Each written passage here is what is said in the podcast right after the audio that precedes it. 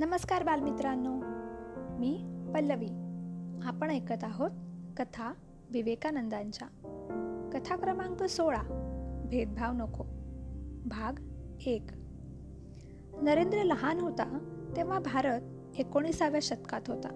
समाजात जात या गोष्टीला फार महत्त्व होते. सर्व भारतात जातीभेद फार काटेकोरपणे पाळले जात. नरेंद्राच्या घरातही ते पाळले जात. नरेंद्राचे वडील एक नामांकित वकील होते हे आपल्याला ठाऊकच आहे. त्यांच्याकडे कामे घेऊन सर्व जातीचे लोक येत. पण गंमत अशी की प्रत्येक जातीच्या लोकांसाठी तेथे स्वतंत्र हुक्का ठेवलेला असे. त्या त्या जातीच्या माणसाने आपल्या जातीसाठी ठेवलेला हुक्काच ओढायचा अशी प्रथा होती. नरेंद्राला हे मोठे विचित्र वाटे. प्रत्येक हुक्क्यात काय वेगळेपणा आहे हे आपण एकदा पहावेच. असे त्याच्या मनात आले. म्हणून एके दिवशी वडील तेथे नसताना त्याने एकामागून एक असे सारे हुक्के ओढून पाहिले.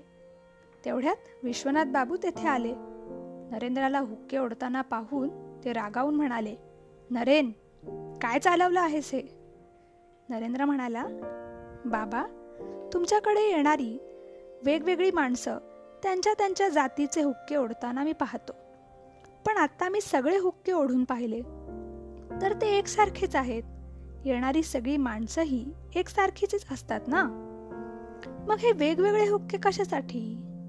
नरेंद्राच्या या प्रश्नावर विश्वनाथ बाबू निरुत्तर झाले. ही होती आजची कथा.